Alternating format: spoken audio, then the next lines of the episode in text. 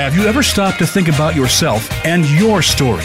If someone were to write your memoir, what would it say? We all seek some level of authenticity, but have trouble removing the labels and finding our whole story. Welcome to Dropping In with Diane Dewey. In this program, we'll explore diverse stories on identity to help determine what is truly yours. Now, here is your host, Diane Dewey. Welcome to Dropping In, everyone. Hope you're doing well this morning. We are here today with Martina Reeves, author of I'm Still Here, published this week by She Writes Press. Congratulations and welcome, Martina. Thank you so much. It's been a big week, and this is a highlight to end the well, week. I'm I'm glad that you're with us, and I'm glad you could make time to be with us. Um, if you hear a lot of little uh, droplets, that's the rain coming down here in St. Petersburg, Florida. You're coming to us live from Berkeley, California. Um, and I am just so impressed with this book. I'm still here. Um, you've written in it that um, there's a rainbow out there somewhere. Uh, and I think that's true for how we feel today, that beyond this pain and isolation and deprivation that we see and feel, somewhere out there we know there's a broader horizon, a future place where the situation resolves itself. And we're going to need to make some strong statements about our world and its disparities. Uh, and for me, the gift of your book is learning how to hear your own voice and what we might want to say when we hear it. Um, and I think that uh, by reading the book, people will also be able to understand how to hear their own voices. It's it's quite an accomplishment. I'm going to read your summary um, so that listeners are able to know your your bio because unusually I think this is a great emerging your bio and your story are really one and the same, which is a, a great uh, commentary on how authentically you wrote this. Uh, I'll just summarize. In 1969, when she was 20, Martina discovered San Francisco. She lived in a commune, married her streetcar driver, and moved in with her husband, or moved with her husband to Mendocino County, Ashland, Oregon, and the Virgin Islands. Quite a sweep there. In 1980, Martina came out and found her life partner, Tanya. Their son, Cooper, conceived by artificial insemination, was born in 1986 during the early wave of lesbians having children. When Cooper was 19, the family looked up Cooper's donor father and enfolded him and his wife into their family. Meanwhile, in 2008, Martina was diagnosed with tongue cancer. The memoir braids her cancer odyssey and her life story in a chronicle of hope, fear, family, friendship, perseverance, and living with a terminal disease. Thankfully, it wasn't. Failing to die is one of Martina's favorite accomplishments. Congratulations, Martina. It's just so lovely. I know that it's not your only accomplishment. However, you're a very accomplished woman. And you've got this well, book. Thank you. You've got your book to show for it. What are some of the other things you're proud of personally, professionally? Well, I graduated from law school and became a family lawyer and fairly quickly realized that I felt terrible being in the middle of adversarial fights between people who used to love each other. Mm-hmm. So in 1986, after my son was born, I limited my practice to mediation, which meant to me living, uh, working with two people together in the same room in a gentle, if possible, way to do their divorce. Um, and at that time, there weren't very many mediators in the world, and a lot of lawyers thought I was committing malpractice. But it felt just right to me, and I'm proud that I built a practice and had a really good career doing mediation. Right. Um, and I am proud of this book. You, you have to be proud of this book. This book, this book has so much clarity. It's absolutely um, it's a stunning revelation, the whole the whole of it. Um, and I think that what you're talking about with the media becoming a mediator, um, and and clearly it overlapped into this this lovely family that you've created with Tanya and Cooper. Um, but in the mediation, there's an integration. I think that you write. I learned that I could be myself as a mediator, that I could use the aspects of myself that I liked empathy, connection, problem solving. I no longer had to be a gladi- gladiator. So you put down the warrior role, and I think that this is something. Um, you know, you talk about letting go of the adversarial. There was there's enough to fight in in life as it happens, and um, you you put down your sword at a certain point. That I think um, it's very reflective of your way of um, looking at the world in a very integrated sense. Um, you were worried about um, being uh, a mediator, and you were always concerned that being a lesbian would make you lose clients. I wonder if you if you had that experience, or whether they embraced the the role that you played. Well, when I was a family lawyer, uh, I worried a lot about being a lesbian, but I was in practice with a woman who was highly established, mm-hmm. and I I slid in under her good work mm-hmm. and her good mentoring. Right. So it wasn't so apparent to me uh, that being a lesbian was a problem as a lawyer, but I did worry when I got pregnant. Yes. That people would not embrace that. And well, I and she didn't, right? A lot she, of people didn't. Yeah, she she didn't either. Your business partner, right? She balked and right. sort of thought somehow you were supposed to be the um, very prosperous lesbian couple that you know didn't have children in order to continue to prosper and be professionals and you know, it, it was her um, agenda. So um, we get that. But uh, clearly, um, I think that, you know, by listening to yourself, um, not, you know, you're so candid in the book. You talk about all the parallel tracks, the worries that you have in your mind compared to what you really would like to be doing. It's it's that I think that braiding um, is such um, it's so helpful to all of us to hear what your inner soundtrack was um, and I, I think that uh, another thing that's quite astounding about the book is that now that we're in the midst of COVID 19, um, I found a lot of parallels. I'm sure everyone does.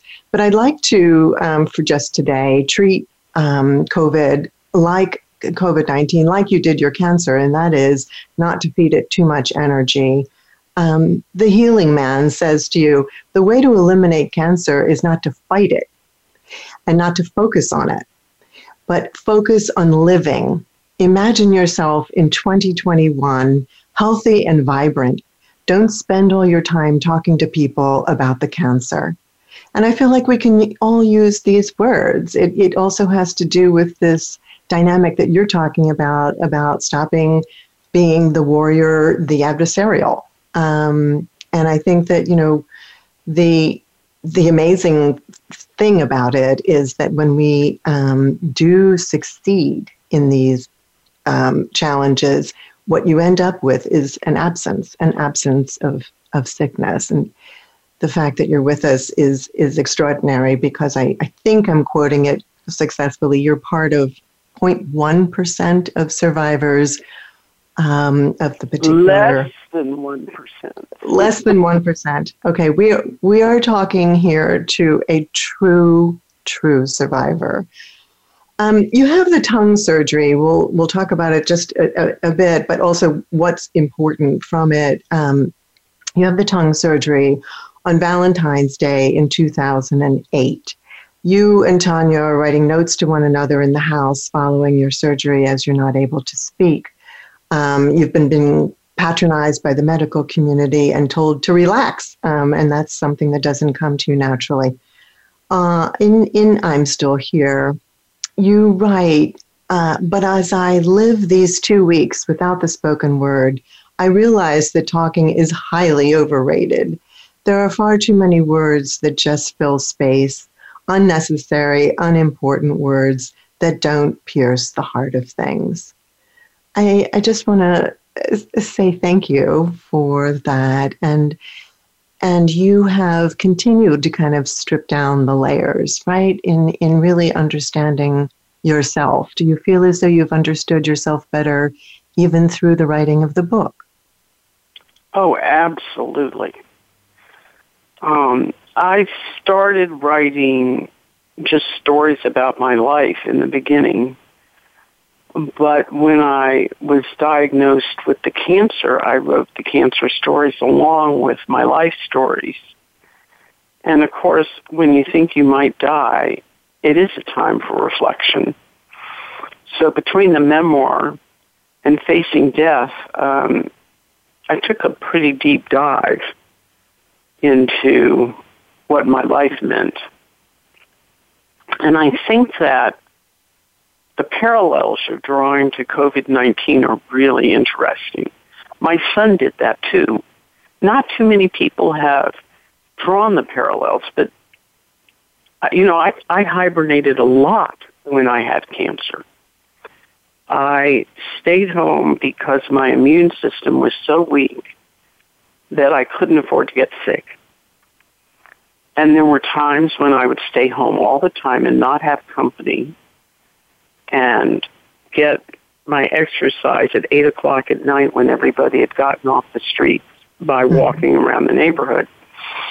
So it's not so different in some it's ways not, than hibernating with cancer for me. There's and that aspect. That. You know, I yeah. know what to do. I have my happy places in my house and I can sit on my back deck and I'm lucky. I live by a creek that has lots of trees mm. and it's um you know, there's a lot of nature and birds and flowers and I'm lucky that way. So I can be home and still feel part of the world.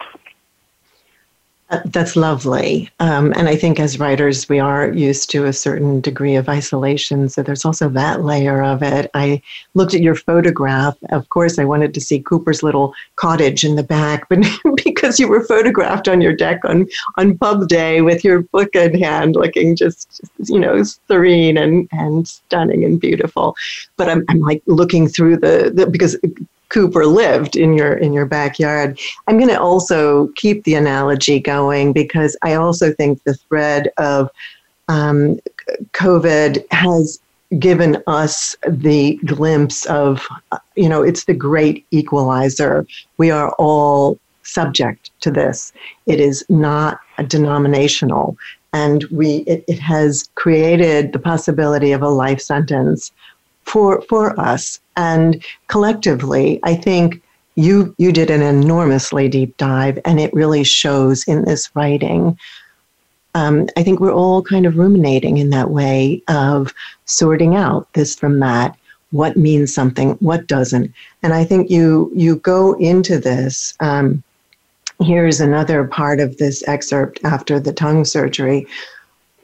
One morning i have a thought as i awaken i've been biting my tongue so long it finally bit back.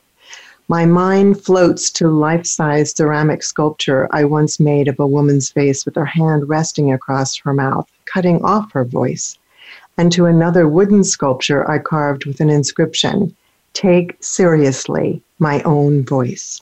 Lying in bed, I contemplate what it would mean not to bite my tongue, to speak my mind. Despite everything, legal training, assertiveness training, feminism, therapy. I'm still hardwired to be nice. And I, you know, this is just to me, this is this is brilliant. It is resonant. It is applicable to everyone. You know, have we just been too nice um, in dealing with a lot of the disparities around us? If nice is peacekeeping and honesty is peacemaking, then maybe we need to get into some more some more honesty and um, that's that's your journey right going towards it seems to me or i don't want to put words in your mouth but it seems to me this, that's your journey Well, I am trying to be authentic. And part of coming to terms with my voice, actually, was also recognizing that I don't get to just blurt out whatever's true for me. Mm-hmm. I mean, I think some people would hear me say that I was hardwired to be nice and they'd start laughing because I wasn't really known to be a nice girl. Um, but the truth is, I was pretty uh, motivated by what other people thought and what other people were feeling, and um, oftentimes bit my tongue. Sure. So I, I started speaking my voice, but then I had to learn how to be skillful at it and more right. gentle, and it came out naturally. right. Well, when it first but that's comes, part of the journey. That is part of the journey. And when it first comes out, it, it, it, these are thoughts, you know, they've been in there for a long time. It's, it's uh, like David Whyte says, by the time you speak, they're, they're very old thoughts. And you, mm-hmm. to, to be able to articulate them in the world means putting them in balance with other ears and calibrating, but in a different way. And I think that you also are, you you're also in pursuit of calm in this book, in, in your story, and in your journey because you are um, eliminating the frayed edges of these conflict con- conflict situations. You're aiming at a more Zen-like place. And let's face it, as a woman growing up, your mother was quite um, euphemistic. Everything was perfect and wonderful all the time. Women are not taught how to handle their anger or their dark thoughts or their shadow sides. And so we're afraid of them. We're just afraid. Yeah. Um, yeah, I think that's true. Yeah. Um, you, you there was no vocabulary in my family for talking about feelings. Uh-huh. And I certainly had feelings. And I would express them pretty inartfully a lot of the time. Because, well, you're not inartful now, that's for sure. Well, I'm get, I'm definitely gotten better. Thank you. But it wasn't. I think it didn't. it didn't come naturally. That's for sure. It wasn't encouraged. No, it didn't. It it came out as rage, a lot, when I was a kid. It was so difficult not to be seen that I thought the only way you could get seen was to just take up some space. And I think all that commotion I made just made things worse for me and my family. Right. And Although now I have a wonderful relationship with both my brothers. Which is super cool, right? I think I think too now we're talking about um, rage. I mean, you know, who who cannot identify with this? The, and and the idea of making a larger footprint because we had none or felt invisible. When we come back, we're going to take a short break in a, in a few seconds here. But Martina, you're going to have to tell the story of how you had the sword when you were fighting with your ex with the foam sword and right? No, you are going to have to tell okay. us that story, okay? So because that's okay. all that's all about this. Uh, we're going to take a we're going to take a short break here. Martina Martina Reeves, author of "I'm Still Here," a triumph in itself, but the book is as well. Don't go away. We'll be right back.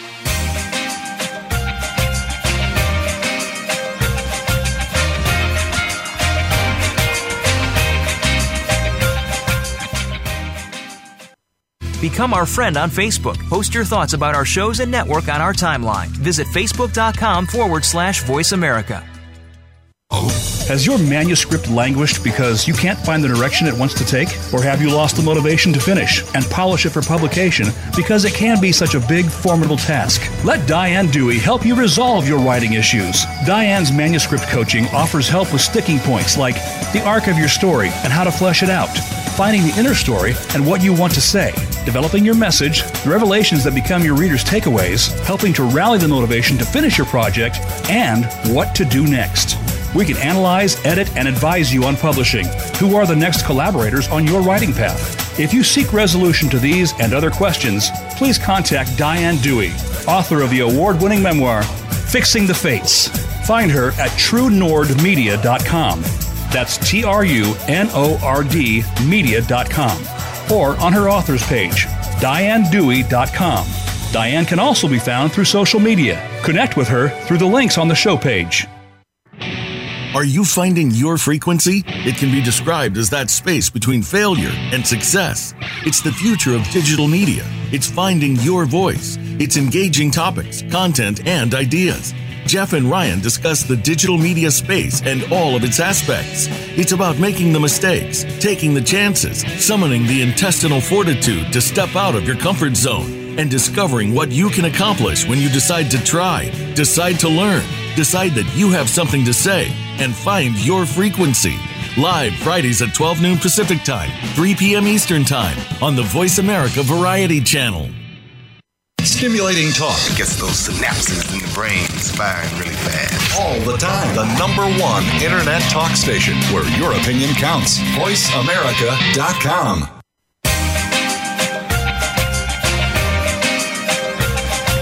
You are listening to Dropping In with Diane Dewey. We'd love to hear from you if you have a question or comment about the show. Send us an email to ddewey at trunordmedia.com. That's the letter D, Dewey at trunordmedia.com. Now, back to Dropping In. Welcome back, everyone. We're here with Martina Reeves, who has written a memoir that was published just this week by She Writes Press called I'm Still Here. It is a very um, exquisite journey toward authenticity and truth through many challenges. Um, right now, we're talking about letting go of uh, aggression, conflict, how that doesn't come easily, and how even expression of honest uh, conflict doesn't come easily.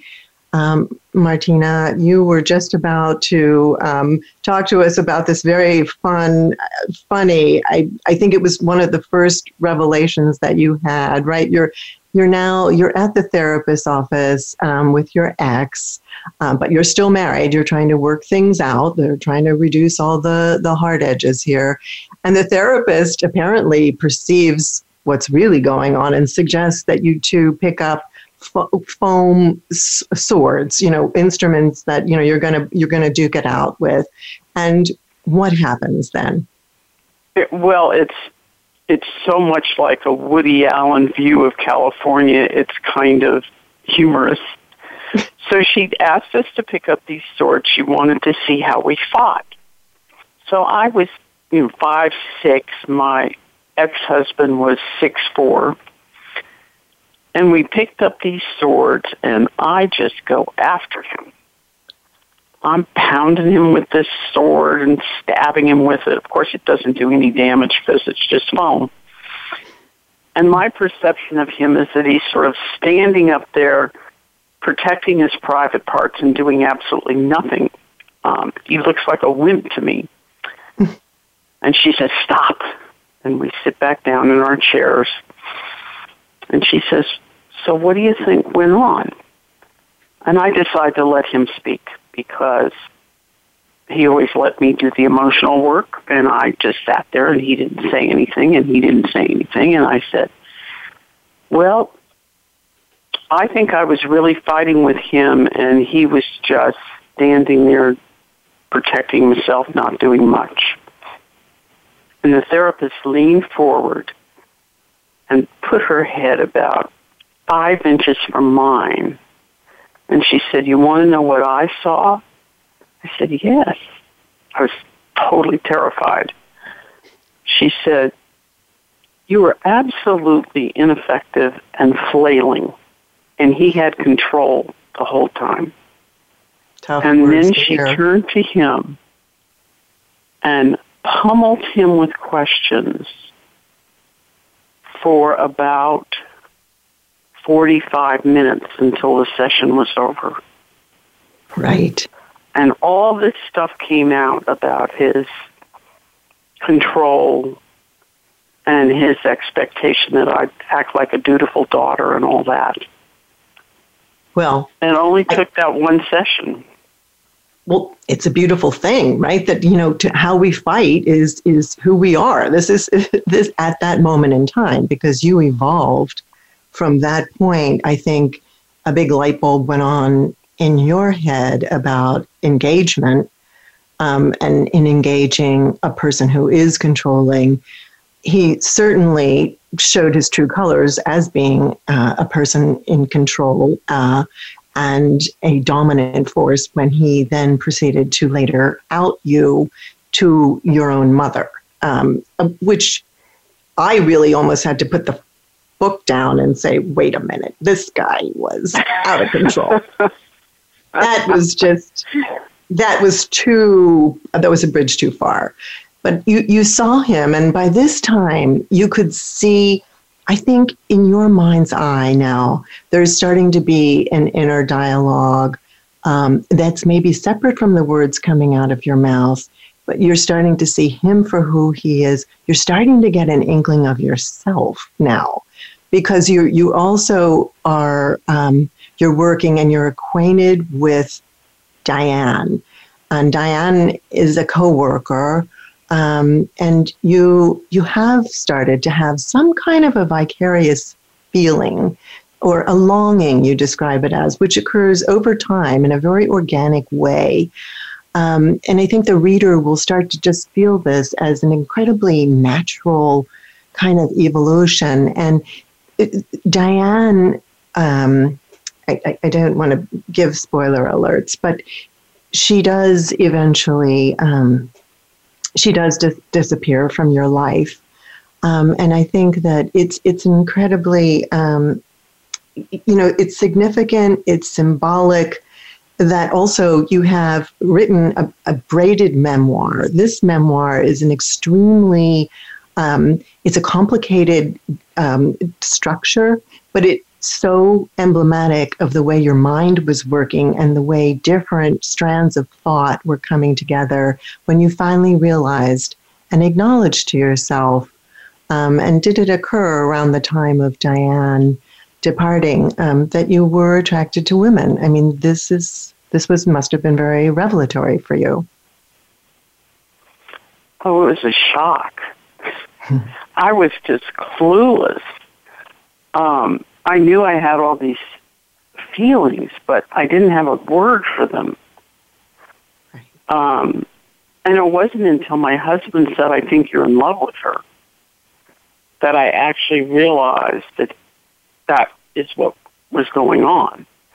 I mean, there was nothing sexual about it, but I had a heart connection with her and a, a way of being with her that was so joyful and wonderful and connected. And then she moved away. Uh, that was sort of the beginning of my awareness that I was definitely attracted to women, but I learned very quickly that I'm also very monogamous. And I loved my husband at that point. Um, mm-hmm. So I I just thought, well, if I weren't with him, I would be with women, and that's how I kind of put that to rest for a few more years. Because you were still with him at that time. Yes, I was still with him. But at one point, we decided we would try an open marriage, which lasted about a month and was horrific for me. Um, I had a brief relationship with Tanya, whom I eventually later got together with. But I could not be intimately connected to two people at the same time. It was wrenching. Mm-hmm. So when Tanya left um, that brief affair, my husband and I said, "Okay, this this is not we're not exactly Vita Sackville West and Nigel Nic- Nicolson, who had a long marriage in which they both had lovers. Right, they juggled. Um, I couldn't do it. Yeah, I get that. Um, you, it's again a time when you wanted to um, somehow integrate, you know, you, you couldn't split yourself off. You couldn't be two people at once. And the you know the, the the relationship, the rapport that you had with Diane, it had to have such a different feeling. It had to reside in you in such a different place than where you were with your husband. So there was that contrast. Then there was the affair with Tanya, which practically split you apart for the schizophrenia and intimacy for you belongs to one. And I think that, you know, there, there are other, those are huge life lessons right there. Um, I know it's painful to go through it, but you really, you really went through like a kind of a crucible um, for yourself. And I, I wondered now, you know, that you're back to living this. You're living. You you did reconnect with Tanya, um, and Tanya is, um, you know, for once you you're an author who really describes people well. We I really feel as though I know, but for better, you know, it maybe I do or maybe I don't, but I think I do. Um, you just you describe Tanya so well. She's a doer. She's um, she's kind of enthusiastic. You're kind of worrier. You've got the the the second voice always coming in, and um, you know she's proceeding. You've got the rat infestation in the house when you do move in together. And i mean she's setting the traps and you're you know fretting about it. And it to me it's really you become almost like one, one human being if you melded the two of you together. It, it's really just it, it's such a fantastic dynamic. Um, but I, I, really, I really do think. Um, okay, so you you do meet Tanya, and you have met Tanya through work, um, and you're you're working for a guy, Jerry. He's into EST, the Erhard seminars training. Um, and, and this promotes the idea that we create our own destiny. Now, partially this is true, but not in a society where nearly where everyone doesn't have the same equal playing field, right? I mean, there are systemic problems. Absolutely. Uh, so you, this is another revelation. You're you're realizing this with together with Tanya. Is that part of the dialogue you were having together? Well, part of our connection in in the beginning was that both of us could not stand Est. Right and everybody else in the office had gone to Est. And this idea that, well, they even got to the point where they could end world hunger simply by visualizing it. Oh, dear. Now, I'm the kind of person who thinks you end world hunger by redistributing things and you go to food banks and you do all kinds of things to end world hunger. But Est, you just thought about it and visualized it, and they believed they were going to end world hunger that way. And it was um, really hard to work around for us. So we sure. sneak off from the office. This is well before we even had an inkling that we would be together. We were just really good friends. And we'd go down the street and get cappuccinos and just get away from them. Right. you had to. Um, but I mean, it's it, it's also something that happens, unfortunately, with cancer survivors. There's some sort of implication. I think you you broached this. Um, there's you know, well, what were you? What what what were you thinking about, or you know, that there's some self fulfilling prophecy. It's kind of related to this est crap, where you know you've you've created this destiny mentally right? You, you, you had that experience and you had to peel away from people who were making this kind of noise. Um, and, it, and you also get to the point where you're with Tanya and you've actually um, gone to therapy. And I think this is also really, really healthy understanding um, you know how your dynamic works. And there's here's what the therapist says and you're you're coping about you're coping with your worrier nature and you're also coping with your your cancer diagnosis. And the therapist says there's only no there there's no future only now. Um, and the therapist says to Tanya and you, that's how I cope, and it works sometimes. And you think about this for a moment. You write, until now, I haven't detected any Buddhist leanings. This is new. If there's just now, I say, it's much harder to worry. And every time I begin to worry, I take a breath and notice what's around me, and I'm calm, at least for the moment. So I practice living in limbo, not knowing what's next, living day by day, moment by moment, looking for joy wherever I can find it. I suddenly remember a book about cancer that I was interviewed for in 1994, Dancing in Limbo, Making Sense of Life After Cancer. But this limbo dance is really the only dance there is. And I just have to say, how resonant is that for today? We are in limbo again. Actually, that's, I think, totally true. I think we don't have a clue how long this will last. I will probably be um, hibernating much longer than uh, our president thinks I should, for sure. um, because you know, my immune system is questionable and I'm going to be very careful. So it sure. is. You just do one day at a time. Absolutely. You and do, that's all we've done. You got. don't plan vacations. You don't, um, you don't imagine what you're doing next year. You just appreciate what you have in front of you that day. Right? I mean, that realization, it's really worth something and it's completely resonant. I think that now it's put it all in complete perspective that that really we only have this moment. And clearly you do have to protect yourself. And how do we take care of ourselves? Um, there's a lot of centering in this book. There's a lot of coming to ground in this book.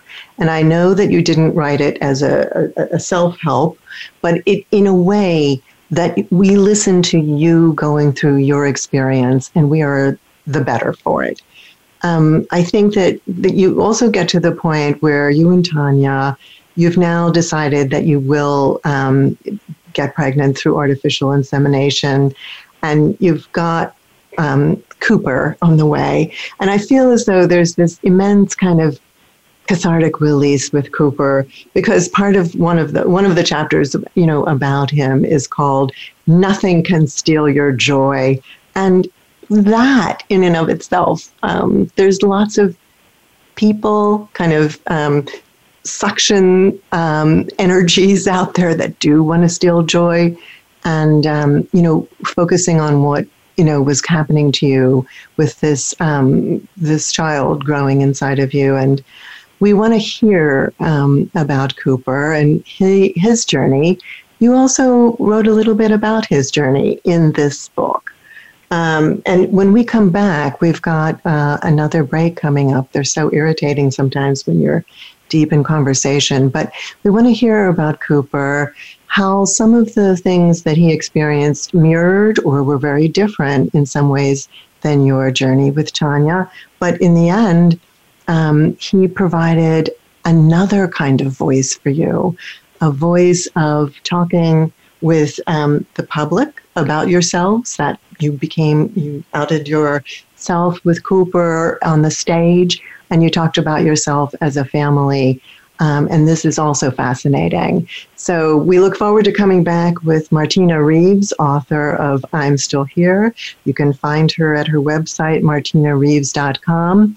And Martina, you're going to tease us too with your new blog, Ebb and Flow, which I see snippets of on your website. Totally exciting. So you'll have to give us clues on that when we come back, okay? Okay. Great.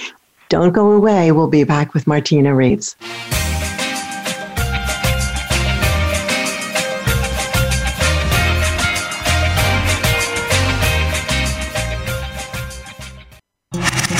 Voice America is on your favorite smart speaker. If you have Alexa or Google Home, go ahead and give us a try. Hey, Alexa, play Finding Your Frequency podcast on TuneIn. Has your manuscript languished because you can't find the direction it wants to take? Or have you lost the motivation to finish and polish it for publication because it can be such a big, formidable task? Let Diane Dewey help you resolve your writing issues. Diane's manuscript coaching offers help with sticking points like the arc of your story and how to flesh it out, finding the inner story and what you want to say, developing your message, the revelations that become your readers' takeaways, helping to rally the motivation to finish your project, and what to do next. We can analyze, edit, and advise you on publishing. Who are the next collaborators on your writing path? If you seek resolution to these and other questions, please contact Diane Dewey, author of the award winning memoir, Fixing the Fates. Find her at trunordmedia.com. That's T R U N O R D media.com. Or on her author's page, dianedewey.com. Diane can also be found through social media. Connect with her through the links on the show page. Are you or someone you know interested in attending college? With both college tuition and college enrollment up 60% since 2002, there is a lot of competition, and careful planning needs to be a part of the process. Tune in to Getting In, a college coach conversation, hosted by Elizabeth Heaton and featuring a team of college coach experts. We'll bring you the tips, techniques, and know how to navigate the road to college and do so the smart way. Listen live every Thursday at 4 p.m. Eastern Time, 1 p.m. Pacific Time on the Voice America Variety Channel. Streaming live, the leader in Internet Talk Radio, VoiceAmerica.com.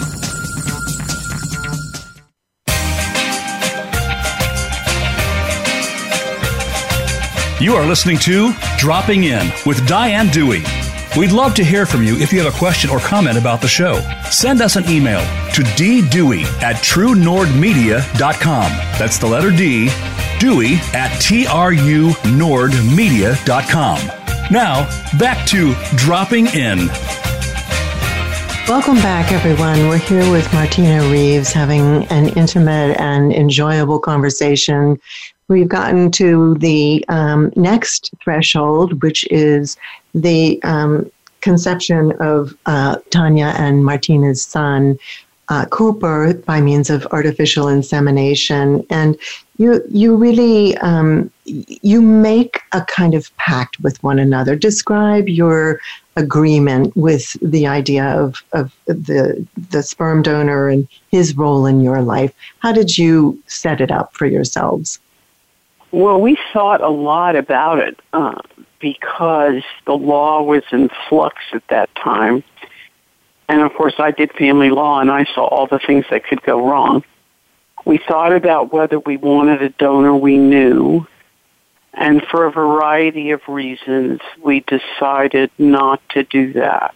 Um, partly because AIDS was just beginning to be a serious problem and partly because the men we knew who weren't gay had girlfriends who were not keen on them being donors, mm-hmm. which I think was smart, actually, in hindsight.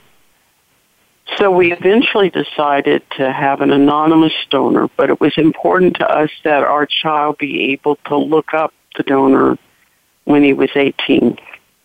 This, I think, is brilliant.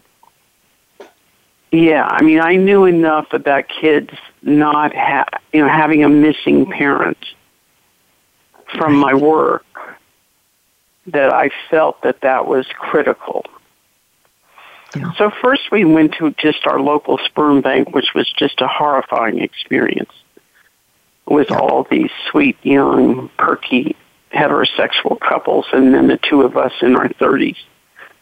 And um, it was very unpleasant, and they were not kind.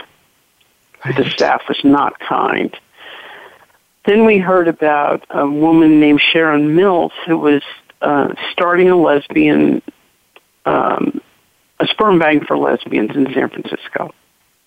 Great. So we went there, and it was just like the polar opposite. She was marvelous. Her staff was warm and welcoming, and we picked our top four or three uh, donors based on these long uh, bios that we had. We knew a lot about them. Mm-hmm. And we took the top three to the secretary. and said, "Okay, these are our top three choices. Who would you choose?" It's like The And she Bachelor or something. immediately, you know, we knew that the secretaries always know everything. Yes, they do.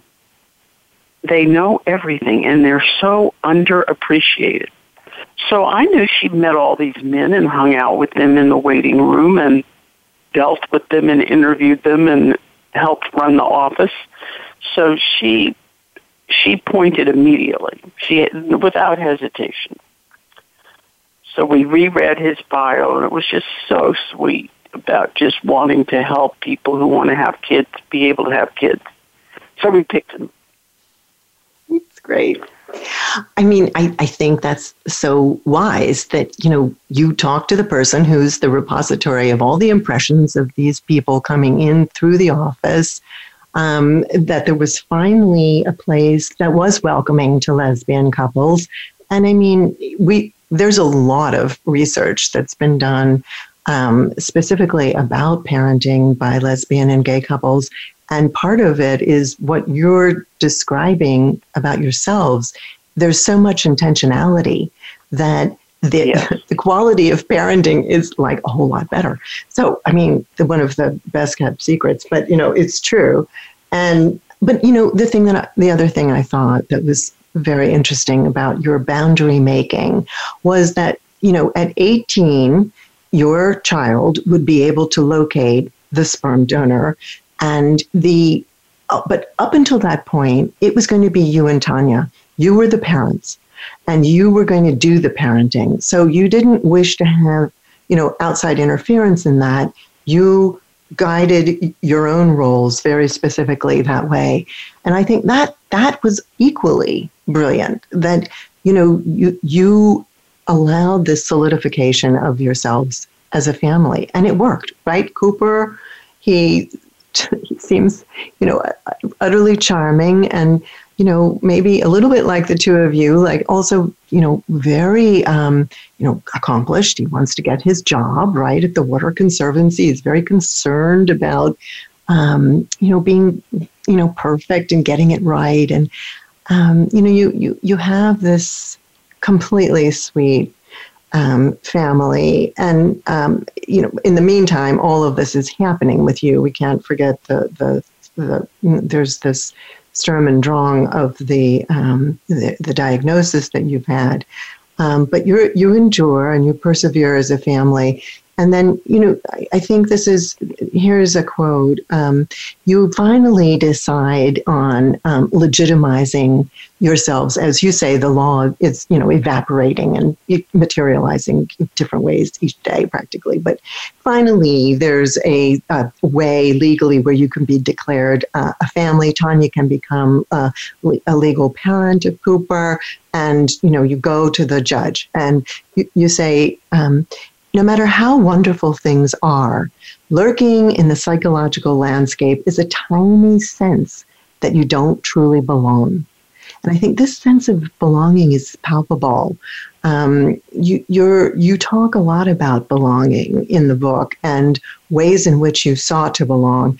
And just in case any listener out there thinks that this um, story of um, you know, artificial insemination, lesbian couples in a time when it was really very much the pioneering thing to do. There's no humor in this with the cancer. There is tons of humor in this book, and you write. Um, you go to um, you go to the camp, right? The camp, the family camp for lesbian and gay families and their friends, and you started going to it in 1990 when Cooper was four years old, so that he'd see other families that looked like yours. It wasn't until Cooper was 13 that he realized what our camp was about. And he said, Have you ever noticed that there's a lot of lesbians at this camp?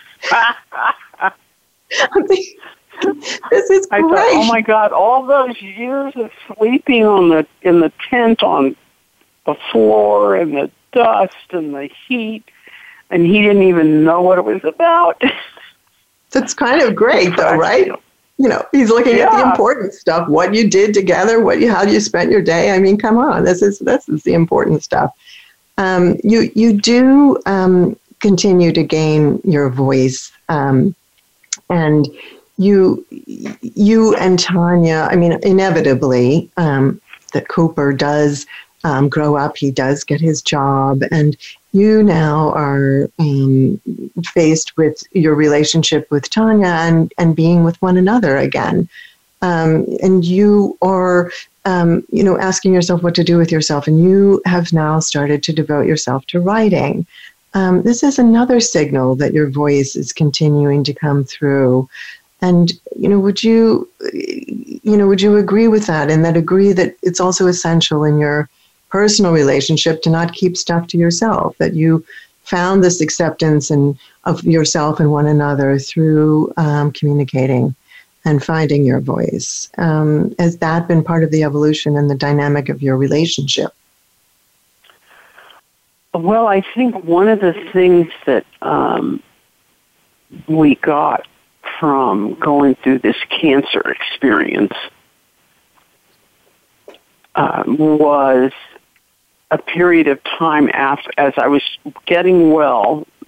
We didn't know if it would come back, but we got some really excellent therapy because by then we'd been together like over 30 years and we had developed a few little habits that were not useful. mm-hmm. And we had this great therapist who worked with us and we kind of unjoined ourselves from being joined at the hip, which we had been all the way through the cancer thing. I mean, Tanya just was by my side the whole time, and in many ways had to be and we had to then step back from each other and say we're two separate people. We do different things and incorporate our own interests into our own lives. And I think that we're happy we're happier now than we've ever been the whole time we've been together. I mean, we've been pretty happy together most of the time we've been together. But right now we're really content. So um, and I think it's because we recognize how different we are from each other, and it's okay. You know, you go dance and get wild and crazy, and I'll write. exactly. so we each have something that. we're passionate about. Yes. And that was critical all along the way, but then to recognize it again, you don't have to be, you know, in unison.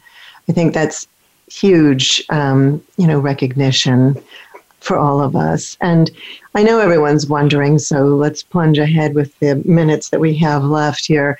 Cooper did meet his biological father, Stephen, um, and the secretary was right, and um, you you feel as though he was he he was so full of all the qualities that you um, sought after, and you were t- but you were twi- quite taken aback at the mental, physical, and emotional similarities to Cooper. Um, and you know, maybe this is a, an offshoot of behaviorism, but I think there was you expressed very candidly your your kind of shock that like there was a lot of um, you know genetic unspooling that had been going on. Cooper had some learning uh, disability issues. So did his father. Um, there was a DNA strand. Um, but you write, but what I will remember is how connected I feel to Stephen, the biological father, as if he'd been part of the family all along. Our intention to have our family be Tanya, me, and Cooper was already a thing of the past. So you you have this coming together, this connection beyond predefinitions, intentions, or roles. And Cooper, you say, is more grounded and calmer than ever. So, in a way, you you all came full circle, right? Oh, yeah. Meeting Stephen and his wife, who is one of the brightest lights in the universe. She is so loving. Uh, it was a revelation and one of the most wonderful experiences of my life. It, it's like my heart was bursting. I, it's so there are no words for it. You know, they're all trite. Um, when I saw them standing next to each other the first time, I couldn't believe it. They looked alike. And when they talked, they talked alike. And I had this you know, obvious revelation that genetics are more important, well, at least as important as, you know, the way you're raised and who you're raised by. Right. It was And I'm- astounding. It is astounding, and it resonates um, very much so with me as well. You write about um, imagining yourself when you were uh, afflicted with cancer. I imagine rising from the chair and walking forward to the vision I have of myself in 2021. I merge with her, and light emanates from me. Is it wishful thinking or thoughtful wishing? I'd really like to end our conversation, Martina, on that because we need to have these kinds of visualizations. I hope that everyone visualizes ourselves post pandemic and starts to really focus on both our what's right in front of us and what can be. Thank you so much for Martina Reeves. It's been a complete joy. Follow her on Facebook, Instagram, Lucky Martina, and her blogs from her expert excerpts from her new book, Ebb and Flow, or on martinareeves.com. The book is I'm Still Here. Thank you, Martina. Thank you so much. I've loved talking to you. Be well, everyone.